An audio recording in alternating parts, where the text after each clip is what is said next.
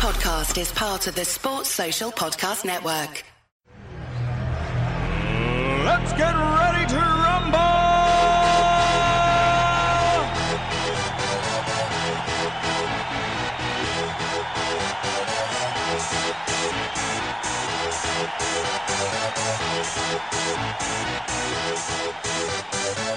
Y'all ready for this?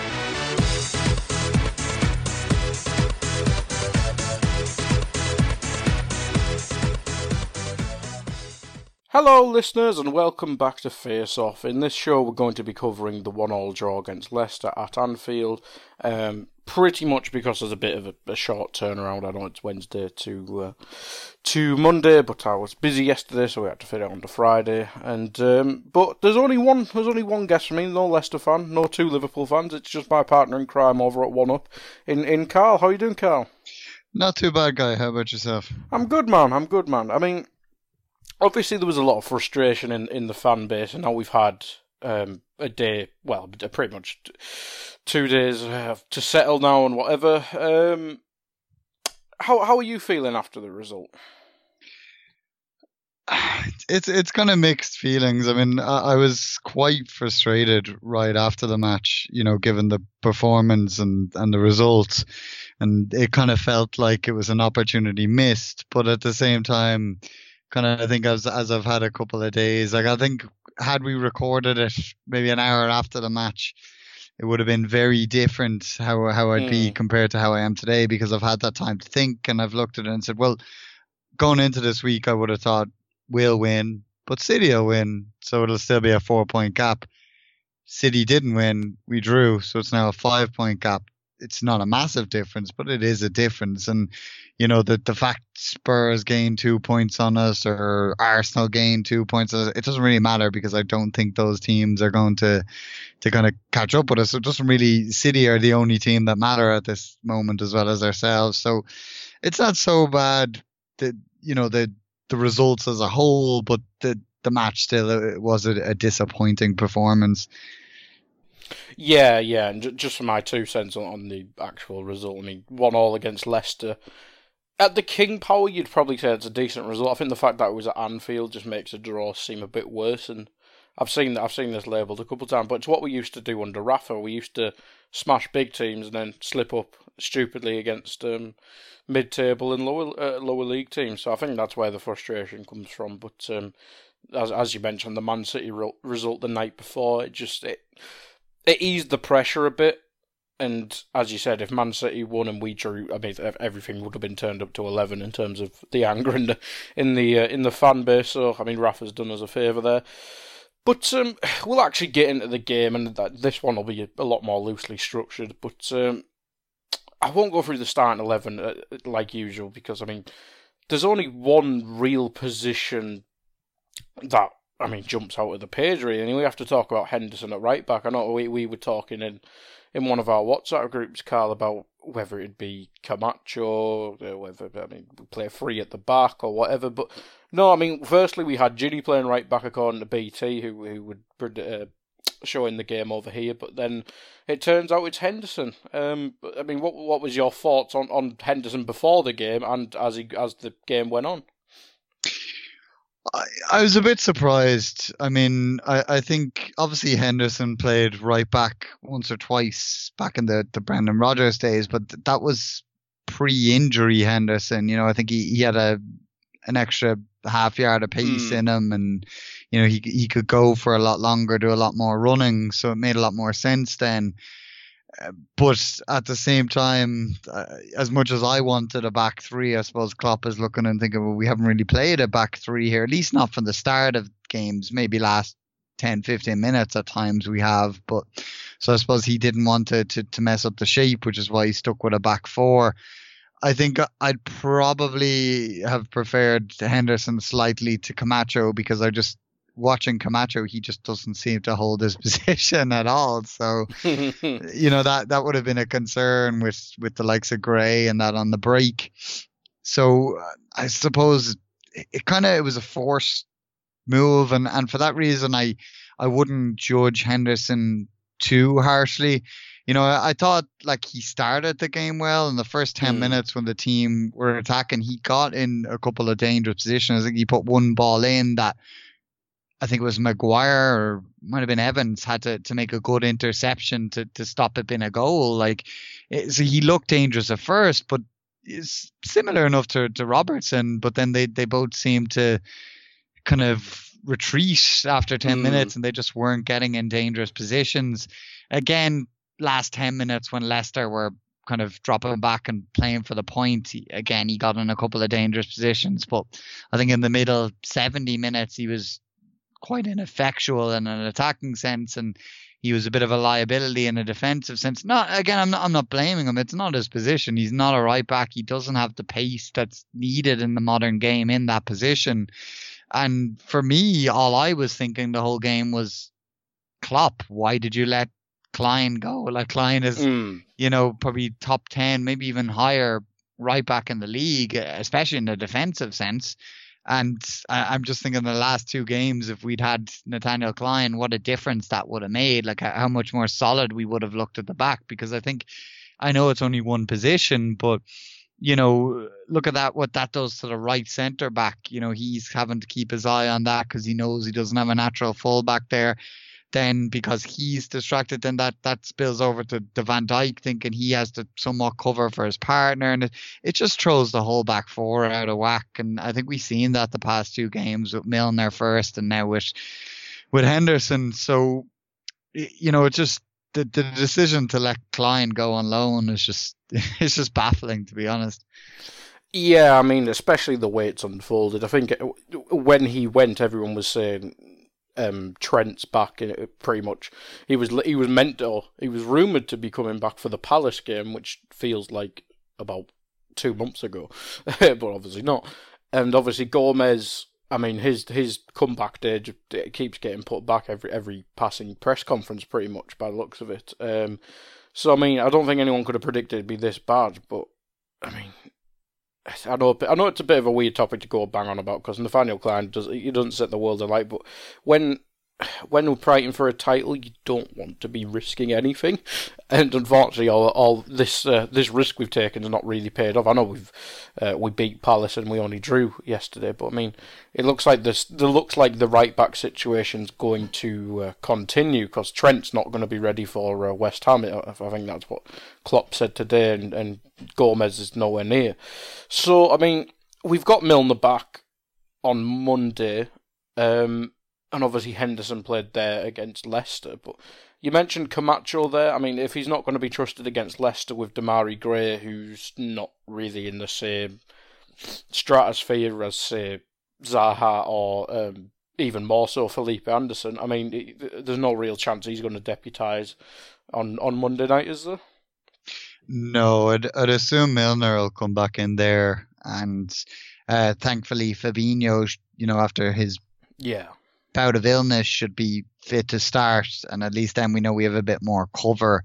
You know, he'll cover the fullbacks well, so we should be a little, we should be a bit more solid on Monday. I feel uh, than than we were, um, which is a good thing, obviously, but um, it's still not ideal. You know, I'd still much rather have Nathaniel Clyne there because I, I, just think as well, like as we're looking at the Joe Gomez injury, and as you said, he's getting pushed back further and further and further, and you think that um like why did Gomez end up there? Like because he was put in a right back position, which is fullbacks tend to pull a lot more injuries than centre Mm. backs do. It's, Yeah. it's there's a lot more. Well, apart from our centre backs. well, well, yeah, but in, in general, like, so why put him in that risk? I mean, Clyne apparently wasn't fit some of the time, and other times it was just he was being left out. But you know, he put in such a good performance against United. I just that that got me thinking. Like, look, we have this player that we can use. He's a solid option.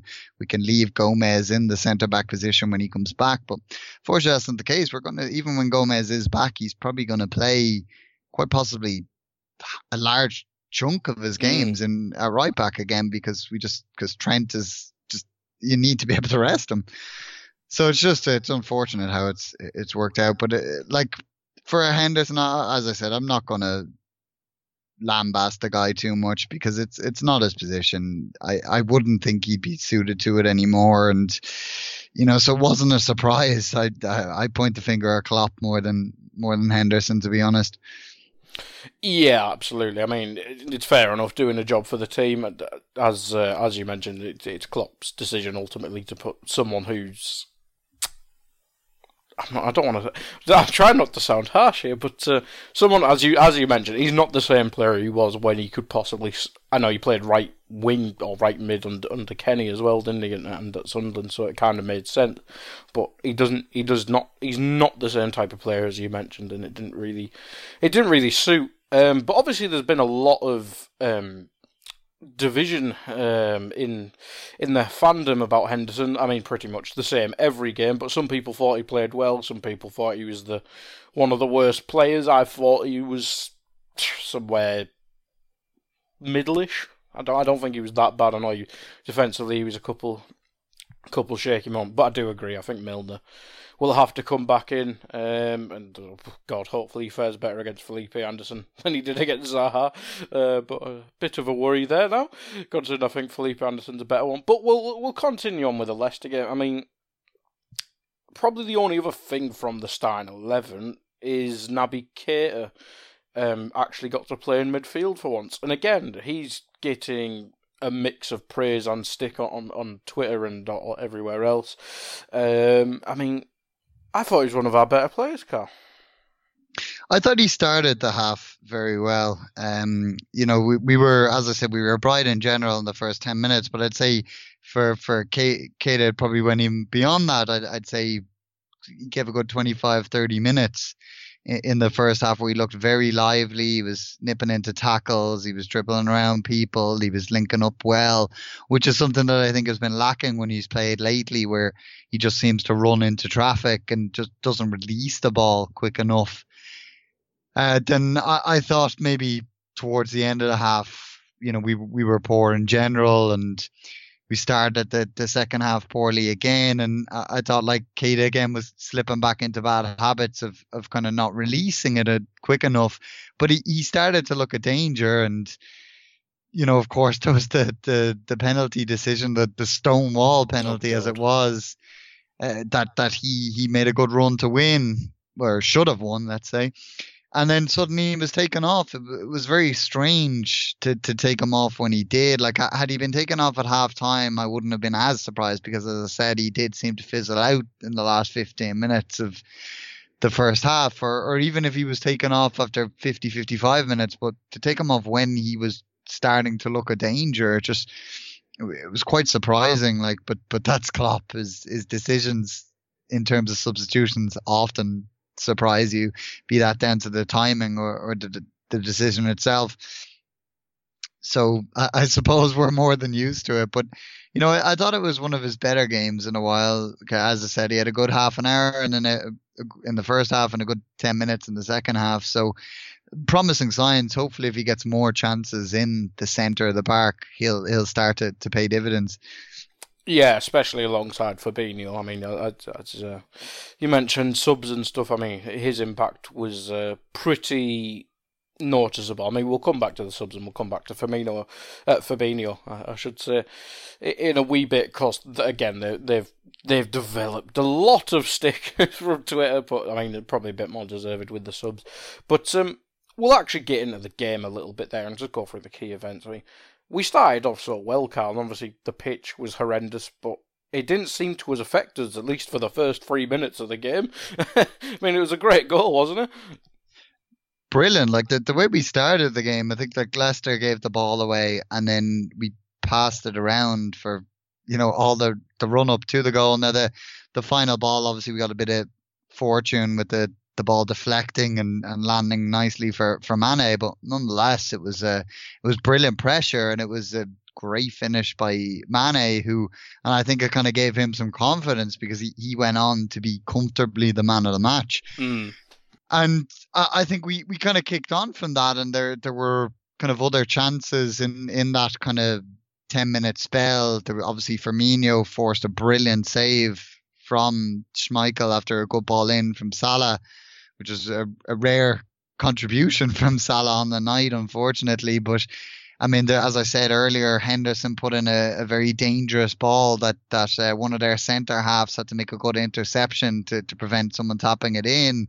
You know, we look quite dangerous, and I, I t- remember texting my brother and saying, you know, it looks like the rest has done us good. We we look very sharp and energetic, and but then it it just it all faded away as we, we've already touched on. And I mean, we, we could have been a couple of goals to the good. Obviously, Mane had a, a, a free header as well from a corner, probably the only decent mm. corner we took in the game.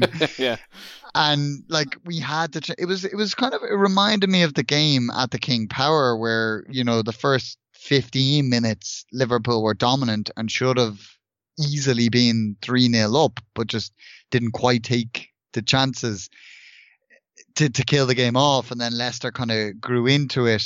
Um, similarly to how they did, I think they were better at the King Power Leicester than they were, but I suppose that makes sense with being at home. But you know, we we allowed Leicester to settle. I I don't know. I, I don't know what the the reason for that was. I, I don't know whether it was a could have been a tactical thing. Let's let's drop off let them come on to us. And, you know, we know Leicester centre backs, neither of them are known for their blistering pace. So isolate one of those and you can get in. And, and we did see attempts to do that. We obviously, Mane had a, a decision, an offside decision later in the, the match that was incorrect. And obviously, as well, Mane was clumsily taken down by Maguire on a break. So, you know, it, we did see signs that that could have paid dividends, but unfortunately it didn't. And I, in hindsight, it was probably the wrong decision to to not keep that pace up and, and keep Leicester under pressure. It's just an unfortunate. We obviously, as, as I'm sure we'll get to, we, we paid for that. Yeah, yeah, absolutely. I mean, you mentioned the break there, and obviously you mentioned we kind of we just kind of deteriorated the performance wise after the goal, um, especially. But um, I mean, do, do you think the break had anything to do with it? I mean, we had I can't remember how many days it was. Was it twelve or eleven? But then we also had a few people ill in the squad. I mean, Van Dijk, Fabinho. Um, I mean, do you think the break did us good? I I it, it's hard to say. I mean, mm, I, have seen some yeah. suggestions on Twitter that we looked rusty. But I, how did we look rusty? Like we started the 10 minutes, as we've already said, we started really well. So the, the, the rust, was it like late onset rust? you know, it just doesn't, doesn't make any sense. I, I, I, can't see it being rustiness. And, and like I seen, I think the echo said we looked, we looked jaded and like, again, I didn't see that. I, I think, for me, as I said, maybe it was slightly tactics to try and draw Leicester out, but I, I think as well it was it was nerves again as as we discussed on the, the front end of the show. It's you know I, I think there's been a nervousness within the team since the City game. You know while while we looked invincible in December. I think the, the City game kind of the, the occasion got to us, and then obviously the loss didn't help confidence. And you know, while we looked to bounce back well in the, the following game, you know, we've definitely seen a nervousness against Palace and again and again then during the week against Leicester. We, we I think that's plain to see that we we look a little bit a little bit nervous as I think it's a combination of things. I think now we really know we're in the title race. That's clearly playing on minds. The City loss, as I said, won't have helped things. And then I think as well, there's the injuries, you know, missing Gomez, missing Trent, you know, even Fabinho was m- missing for the first half yesterday. You know, knowing that we're missing these key players, and I think for a long time we had this, roughly the same 11 every game, you know, maybe one change here or there in the midfield, but you know, we, we knew, especially at the back, those five players knew they could rely on each other. But now that they're suddenly not there, I suppose it, it is going to to make them that little bit more nervous.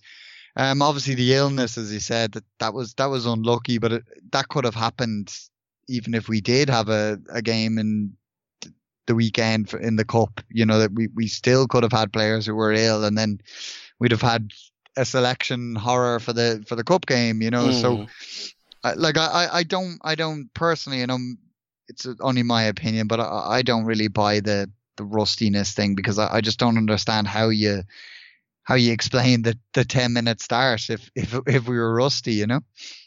Yeah, I mean, it, it makes perfect sense, really. Uh, it really does. Um, but I mean, after the first little purple patch, I mean, it was all downhill from there. I mean, we see James Maddison. I have no idea what he was trying to do with his header. Um, and I mean, I think he just 50p heads. I'm not sure if he's trying to pass to Vardy or he's trying to score or whatever. Um, but the other big talking point before Leicester obviously score, I mean, is, is the referee's impact on the game and and many games. I mean that every time a referee makes a, a, a, big mistake, it always sparks the debate of, of the standard of referee in the Premier League, and I'm, I'm sure many people would agree that it's, it's fairly terrible. But um, I kind this red card for me, Karl. I'm not sure how I'm not sure I've, seen anyone else, bar a, a couple people on, on Twitter agree me. I don't think it's a red card. I'd actually agree with you on on having seen it a few more times since. Yeah, at the you know at the time I thought it was a red card. I thought it was intentional from Maguire, but I think it was just him being a big awkward guy that he is. That it was just a it's just a, a, a collision, and I think that the ref probably got it right and given a free and a yellow card. Um, I, I think it wasn't quite as as you know, there, there, I don't think there was much intent from Maguire, if any. So uh, I think that the ref called it uh, correctly in, in the end. To be honest, it one it, will one, one decision I'll give him that he did call correctly, because I'm sure we'll we'll get onto later the ones he, he, he got wrong. But I don't think it's just the the refereeing. I think it's the officiating in, in general. I think the, the linesman yeah was, was quite well. poor. Both both linesmen were mm. because I, I think there was Mane was the victim of two poor offside decisions, one in each half. So, you know, I, I, think it's the, the officials in general that I, I, think they need to go back to school, to be honest, because I sometimes I wonder if they, they know what their jobs are. Yeah, absolutely, absolutely. I mean, I made the point on Red's review. I mean, if it's not Michael Oliver, you're just kind of praying it's not like John Moss or Anthony Taylor. and I know we had Martin Atkinson on this game, but I mean, he's not exactly up there with the top one. But uh, for me, Michael Oliver's the only one I can think, yeah, okay, he's all right. The rest of them, you're just like, oh, God. I'd rather it be Mike Dean because it'd be at least funny. but, um, yeah, I mean, it's it's such a weird it's such a weird um, debate that springs. But I mean, the one with the one with the red card that we just mentioned, I think. I think the fact the ball's going away from goal just about confirms. I mean, if he give a red card, I could see it, but you can also see why it's a yellow card. But we'll we'll get on to the more stonewall bad decision um, later on when we cover the second half. But I mean, he wasn't just a bad referee for for us. Um, I know. I think it was towards the start of the first half. James Maddison should have had a free kick on the edge, which everyone thought was a penalty at first. Um, and yeah, I mean that was fairly obvious that one. I think it was when Alisson did a crap pass to uh, to Henderson, if memory serves. But yeah, the the standard of refereeing in, in the league is just it's just non-existent anymore. But I mean, we have to cover it, Karl. Um, their goal's just a bit of a mess all over the show, isn't it? I mean, our two most reliable defenders screw up in two separate ways for me. Robertson, very hot-headed um, tackle, which you don't, you just don't expect from it. And Van Dijk, I know he's been ill. I think he's been one of the ones who was ill um, and stuff like that. But he, he just he just completely lost Maguire. Yeah, I, I think that there's a lot to be said about the goal. I think like throughout the the first half, you know, Leicester got a lot of their joy in, in wide areas, you know, because I, I don't think either fullback was at their best. And Robertson, it looked like we were going to see out the 1 0 and, and get a chance to regroup and hopefully come out stronger in the second half. But Robertson put in a, a needless foul when we, we had we had great cover. There was there was two people around him. I, I don't think he was going anywhere. And unfortunately, for whatever Rob, reason, Robertson just decides to stick his foot in, and you know there, there's the free kick, and then I just think we looked generally defending set plays this season. We've looked so solid. We you know we we hold a good line. We you know we pick up people. We you know we do everything you you need to do, but you could tell as even when they're setting up, we just we looked we looked worried. You know, we we looked nervous, and you know, it was telling. You know, we managed to clear the first ball, and you know, this is where my in my personal opinion, and I've seen a few other people say it as well. I think the the ref should have blown up. You know, my understanding of the rule. You know, when we cleared that ball, it was well over the added time. He he should have blown the whistle, but he allowed Leicester to put the ball back into the box. And you know, I, I think our, our defenders all got caught between two minds. Some some of them wanted to try and mark up, some of them wanted to try and play offside, and ultimately, you know, somehow Harry Maguire, the big awkward git that he is, somehow manages to ghost in and, you know, equalize right on the strike stroke of half time, which is, you know, as they say, it's the worst time in football to concede a goal, and seemed to be the case for us. And you know, I, I, I don't know. It's it's I I'd probably blame Van Dijk like like you seem to be. Um, but I, I have seen other people say no, Van Dijk was playing offside and it was Mm. it was uh, Gini's fault. I think it was it was a Gini, I think it was Gini that was apparently I played think them it was onside. and Robbo, I think. Yeah. So I suppose you can you can blame everyone really. That that's what I'd be doing anyway because I, I thought we were poorly set up for it to begin with, and obviously Robertson gave away a pointless free. You know, we we said a lot of fans loved getting rid of Lucas because they said he used to get, get give a lot of pointless frees away, and that's something we seem to have cut out since the likes of him and Skrtel and etc. had left. But there, Robertson did it yesterday, and, and we were made to pay for it. Yeah, I mean, it's just it's just a, a goal that shocked the system. God, you- as, as you mentioned, it's what you expect from your Skrtels and Lucases. I mean, Andy Robertson's bad games are six out of ten, if that. And Van Dijk, I mean, he's had a couple iffy moments, but that's probably one of his worst games in the Liverpool shirt. Uh, probably the say, say the same for Robertson. Uh, probably it is his worst performance in a Liverpool shirt. Oh, It's just- certainly. Mm, it's just a, it was just a weird, it was just a weird game. I mean, I mean, just to focus on Robertson, um, it's, I, I, this is going to sound so bitter, considering I'm Albi's biggest fan and stuff like that. But I mean, obviously we we I, I think Robertson's the best left back in the league. I don't think it's that that close and stuff like that. But do you think Liverpool fans do overrate him a bit? Because when when they say he's the best left back in the world, I mean I don't have any. I don't really watch any European football, but I mean he's obviously brilliant. But how brilliant actually is he? Is probably the way I'm trying to word this question without going round in a circle here. No, I mean I, I rate him quite highly. I, th- I think like both his attacking game and his defensive game is so strong, and there's there's very few fullbacks in the the modern game you can say that about. You know that there's some that are outstanding attackers, but but aren't as you know, and you'll see them at the likes of Barcelona, but they're they're not as solid as the back. And then you mm-hmm. have some that are quite strong in a defensive sense, but don't really offer that much going forward. And and Robertson has it at both ends. And you know, I, I, I, wouldn't listen to anyone try and argue that he's not the best left back in, in the league because I think the and look look at who the, the people people suggest Danny Did Rose you, did, did, or, you- did you see that Spurs? Did you see the Spurs fans shouting about Danny Rose being better than him? oh, it was fantastic. nonsense. I, I think I think Danny Rose is a half decent attacking fullback, but you know I've never really been his biggest fan defensively, and Hmm. you know so I, I wouldn't listen to that argument. And you know Digne, he's a good set piece taker, and he has a goal in him, but I don't think he's all the, all that great at, at the back. So.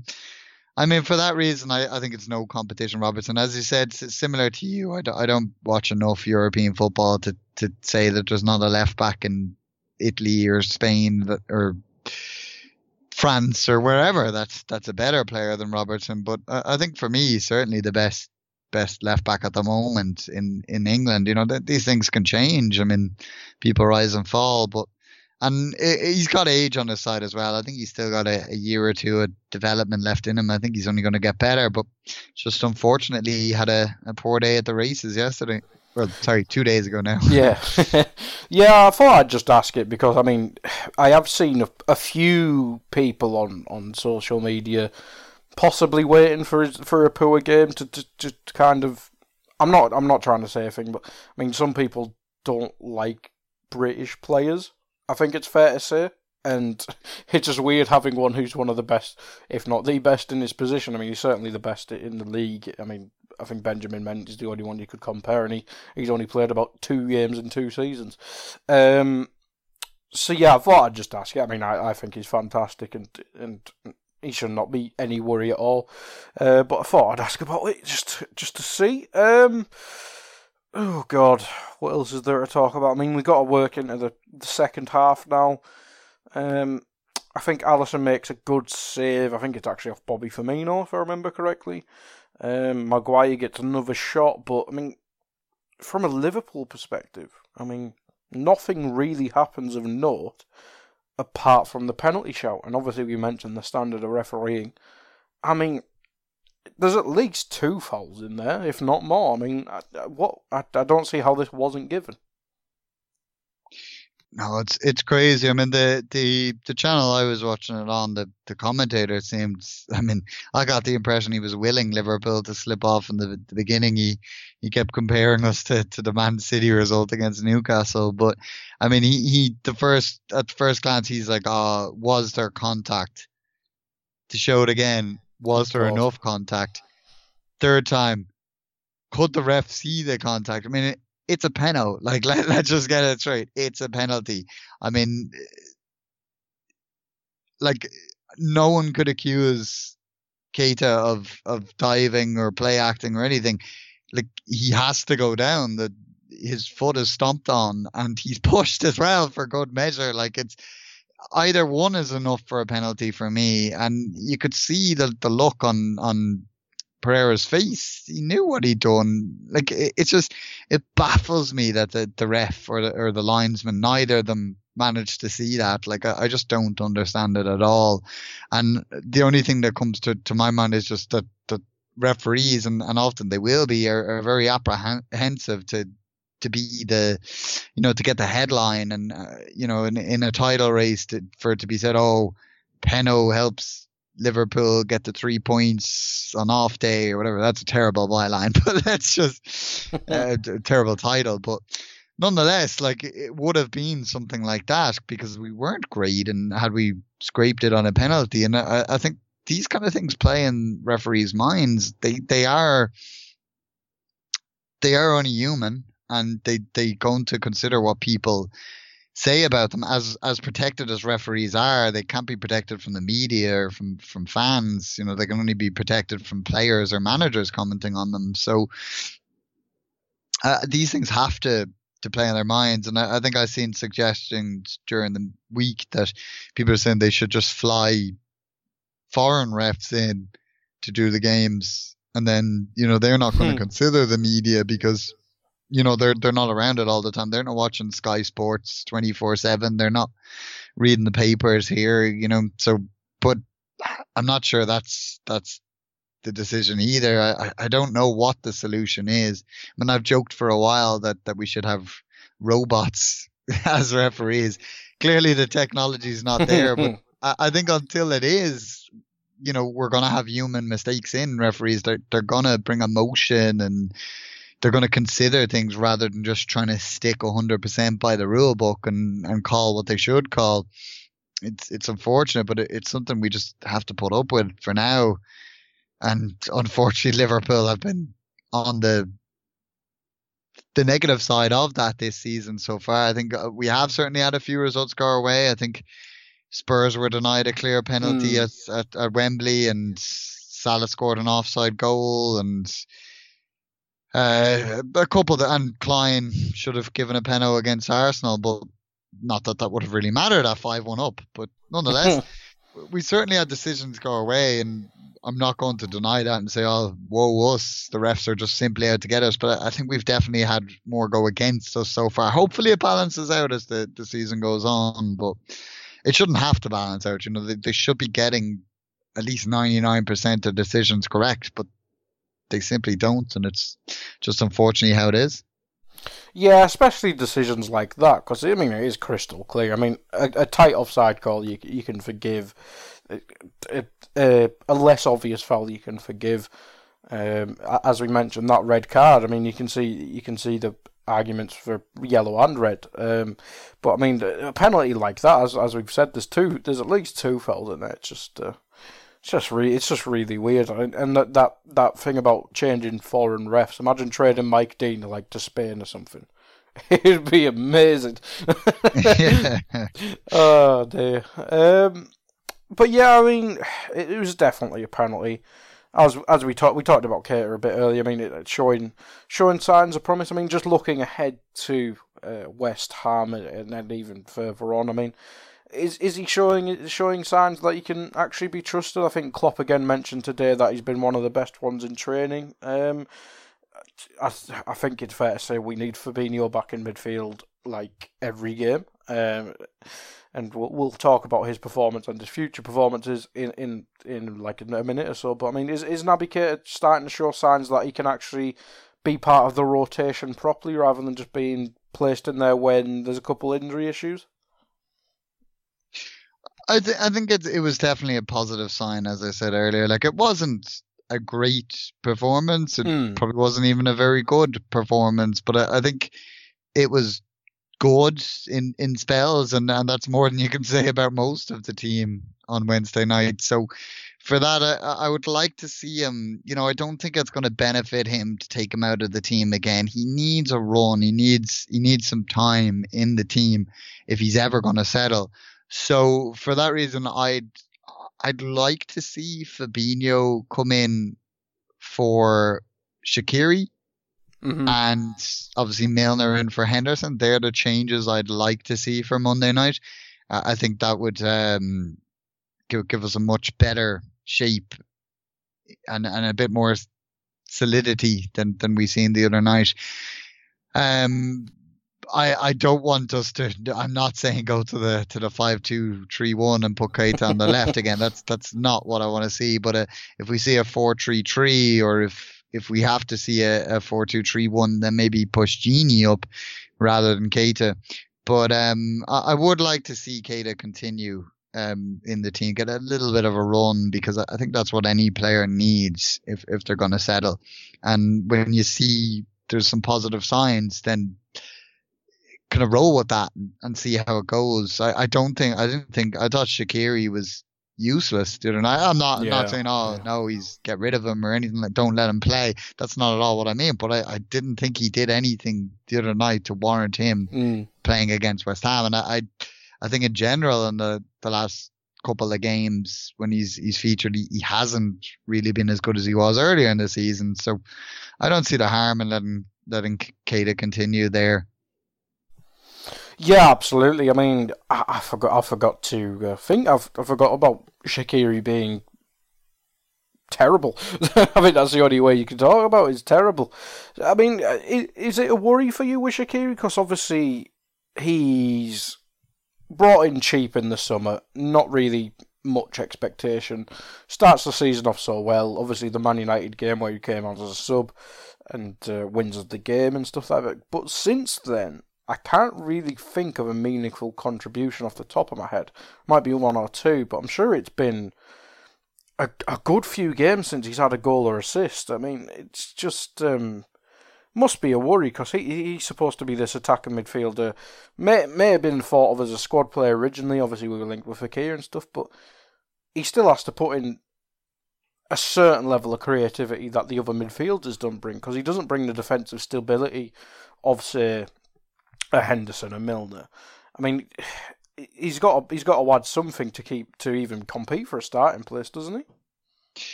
Yeah, I think he's definitely had a bit of a, a dip lately. I think the last time we seen him score was Newcastle. Could be wrong on that, but I'm I'm pretty sure. So obviously that was over a month ago. Mm. So certainly he's been a little quiet, and as you said, he's not quite giving it enough in the defensive sense yet. But Klopp commented on that and said he's he's he's got to learn that in his game, and I'm I'm sure he will as as time goes on. Um, you know, as I said, I wouldn't be too worried, but you know, I, I think definitely you got to go on, on form, and he hasn't been on form lately. So for, for that reason, I'd drop him back to the bench for, for West Ham. And as I said, I'd, I'd keep some faith in Keita, and hopefully he can kick on from the signs he did show the other night. Um, and hopefully Shaqiri in, in turn can can do what he's done at times this season and be a good impact sub if we need mm. it. Because we're we're really lacking in impact subs at the moment, as I'm, I'm sure we'll come on to. Um, so uh, like I'm not I'm not too concerned, but definitely it is. I have to be honest that that Shaqiri has hasn't been great in the the past few weeks. Yeah, I mean, you mentioned the impact subs there, so I might as well go on to it. I mean, we took um, Shaqiri and Keita off, didn't we, for um, Lallana and Fabinho. And um, I mean, Fabinho obviously made a lot of sense because we didn't have control of the game, and I thought he added that. But the fact that it's now 2019, and I'm going to throw Sturridge in this as well, unfortunately. I mean, I love Sturridge, and I think you could probably make an excuse for Sturridge that he's not played at all um, and he's out of rhythm and stuff like. That. I mean, you could say the same for Lallana, but he was he was never anywhere near the player Sturridge was. But um, I mean, let's focus on them two. I mean, Sturridge and Sturridge and Lallana, we brought them on to change the game.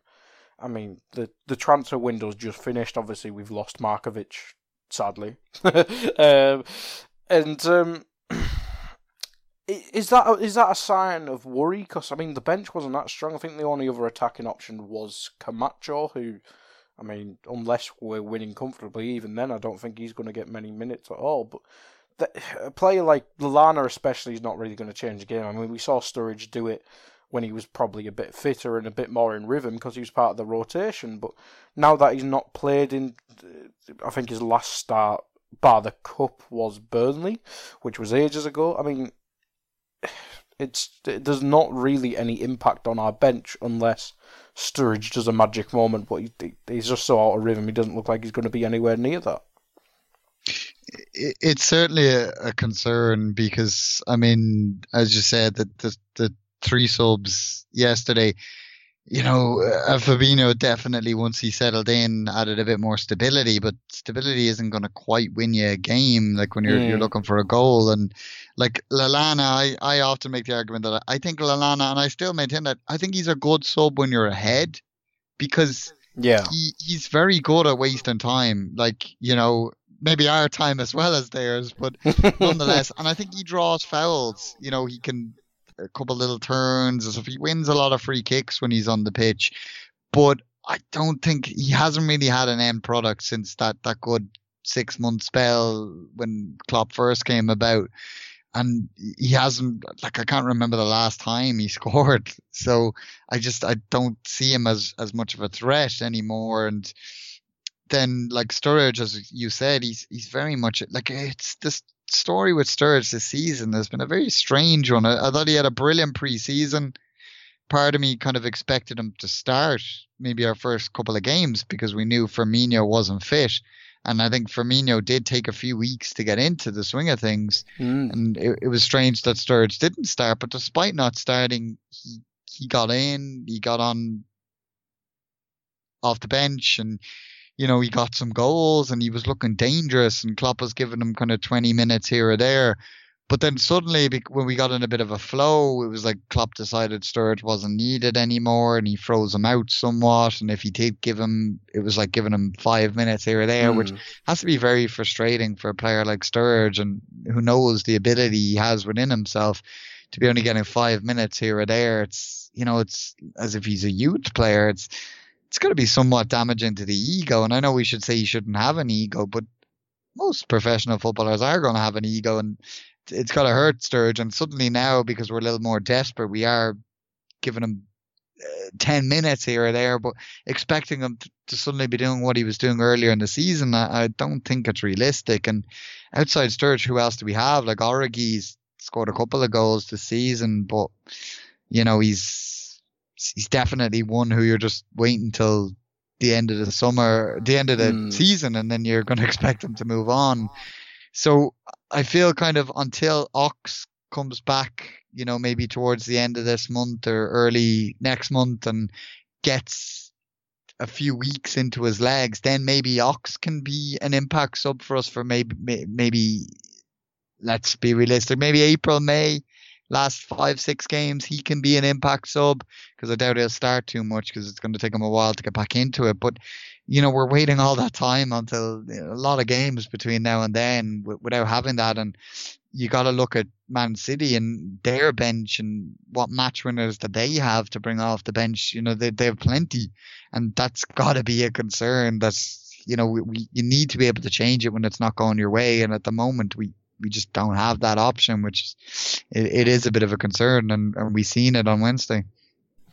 Yeah, absolutely. I think uh, I fully agree with uh, your Sturridge point there. I mean, it's just weird. I mean, the PSG game obviously started uh, so long ago, played very well, didn't get rewarded with a start if I remember correctly afterwards, and obviously saved us against Chelsea, but it's just like he's never never really been trusted by a club. Obviously, in the first season when we got to the Europa League, he played a big part and, and stuff like that. But it's just it's just weird. I mean, whether he's he's nowhere near the same player he was, but there's still quality there, and the fact that he's that he's pretty much reduced to five minute spells and stuff like that. I mean, it's ne- you're never gonna get anywhere sort of the impact that a player like Sturridge could. I mean, it, I mean, time would only tell. I mean, when he goes to another club, see what he's like when he's actually a starter and stuff like that. But even even a fifty percent Sturridge still has moments of quality, and it's just just sad to see now. But um, we'll talk about Fabinho. I mean, we talked about um, him steadying the ship and, and whatnot, and adding a bit more control. And as you said, that doesn't win you games, but I mean. Gini gets a lot of fanfare. I mean, I'm not his biggest fan because sometimes I think it goes over the top, but I think it's undoubtedly true that Gini's been our most consistent um, midfielder this season. But when Fabinho doesn't play now, I think the the the change is noticeable. You can tell when he's not there because Gini doesn't play as well. Henderson doesn't play as well if he's obviously in midfield. It, it, I mean, he must be he must fast track becoming one of the first names on the team sheet. For I mean, maybe not for Klopp, but certainly for the fans. Certainly, I, I think had we had Fabinho in midfield from the start yesterday, I, I'd I'd expect we wouldn't have been as nervous as as we were because like he he as I mentioned earlier he he is quite good at covering the fullbacks. I think that would have made them two feel a lot more comfortable and you know as a knock on effect made Alisson and the centre half feel a bit more comfortable and as you said it makes Gini kind of feel more comfortable. I, I thought Gini as I said earlier man, I was comfortably man of the match but I, I think mm-hmm. next to him I think Gini was yeah okay. He wasn't bad. You know, I think he was the one player I never while everyone else kind of came in and out of the game, had maybe a good five minutes here, a good ten minutes there, but then a poor five minutes. I, I thought Gini was solid enough. Like he, he did a job. He did, wasn't quite up to the standards he set for himself at times this season, but I, I thought he was okay. But nonetheless, I, I think Fabinho, as you said, he, he does have a calming effect there. He's a, he's a commanding midfielder, and I think we look a lot better recently when, when he is on the pitch. I mean, we've seen the difference he made in the City game. It, it was probably there for us to win, if not for a yeah. a, a, a moment of madness, really, with the entire team kind of chasing a ball. But um, nonetheless, I mean, we know we know what what Fabinho brings to, to the team, and I think we'll we'll all feel a lot more confident on, on Monday evening when we see his name on, on the team sheet anchoring that midfield. Yeah, absolutely. I mean, I, we've been wanting a, a DM since the day Mascherano left, and we finally got one. I think I want to see as much as possible for him. So, I mean, besides Van Dijk and Salah, he, he's definitely up there as one of the first names on the team sheet for me, and Alisson, obviously, but that's a gimme. um, I mean, speaking of Alisson, he had a bit of a weird game, didn't he? Uh, a couple dodgy passes, but he made a made a great save that I mentioned um, against well against Bobby.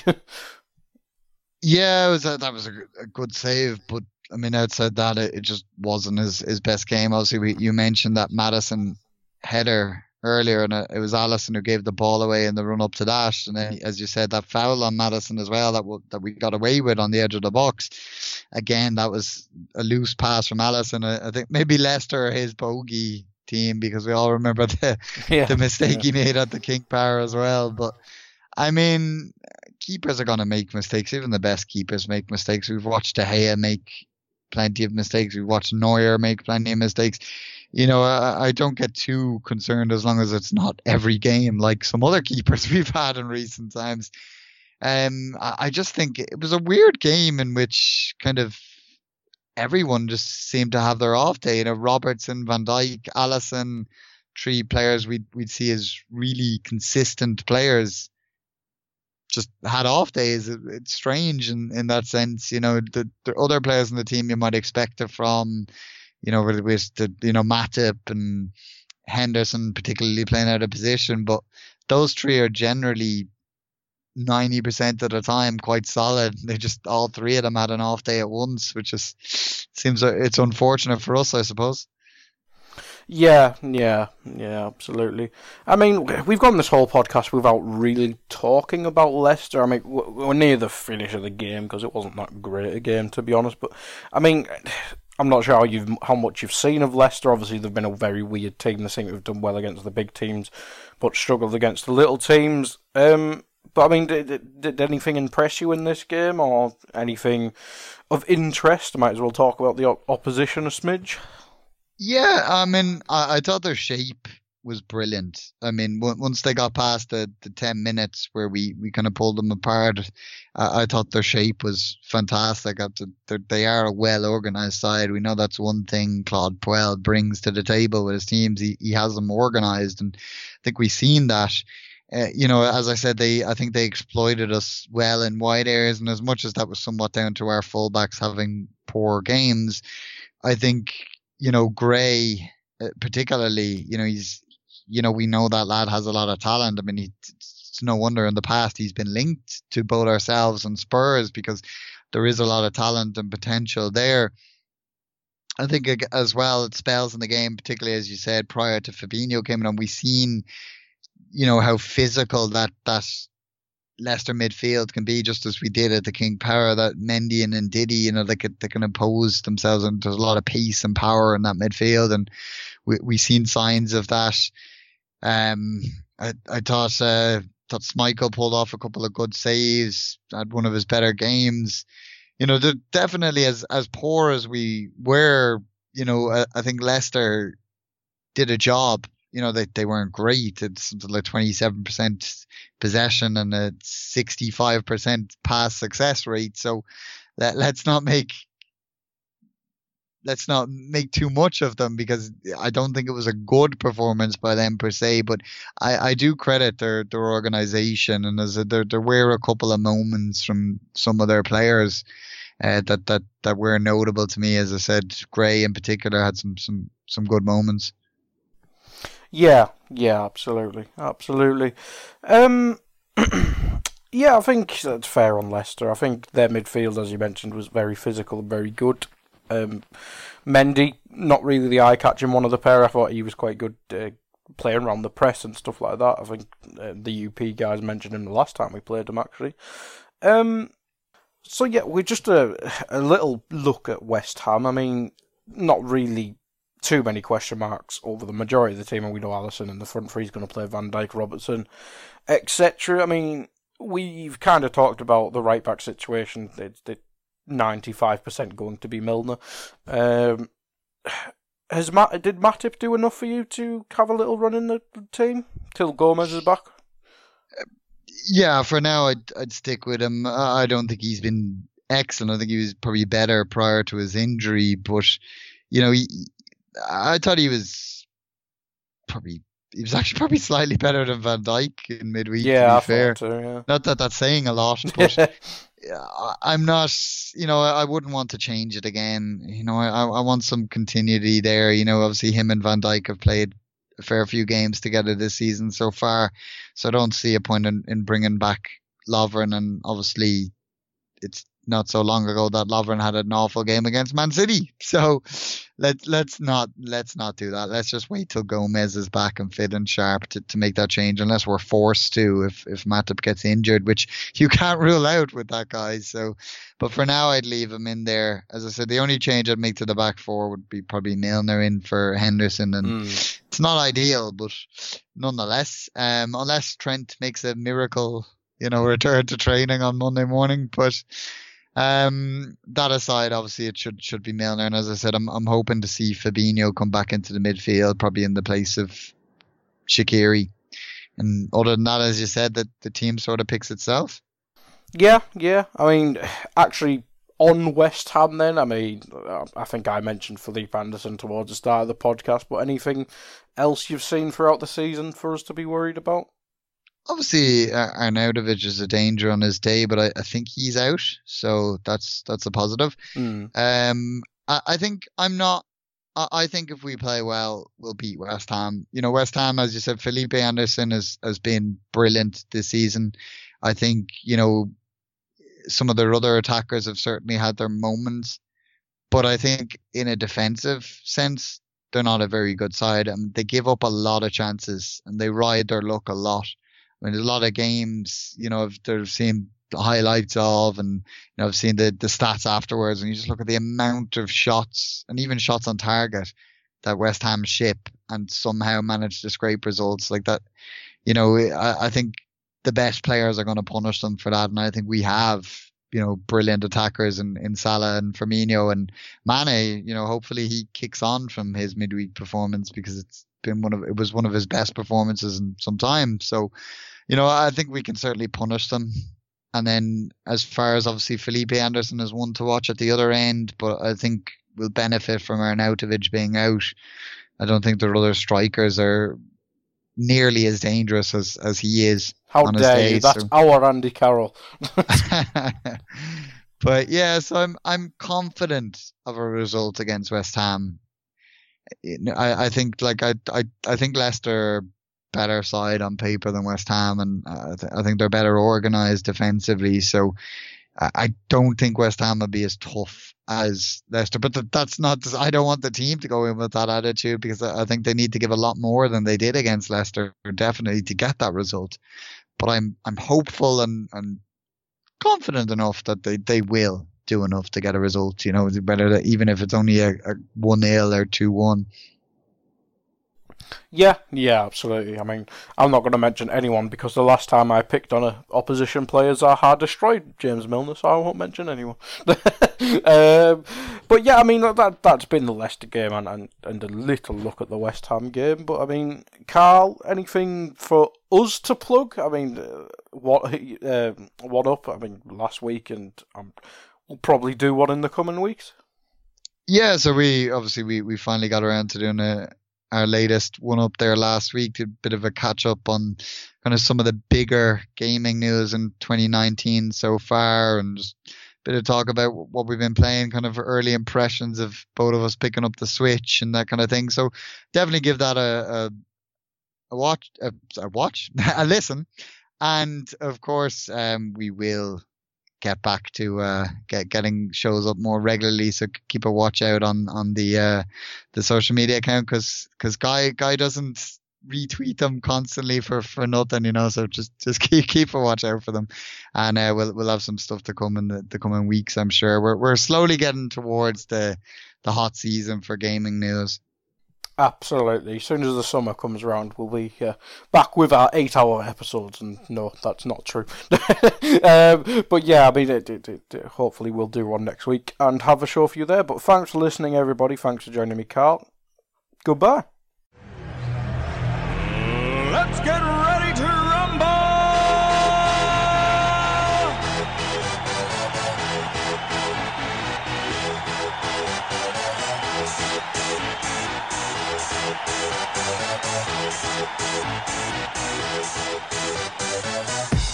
for this?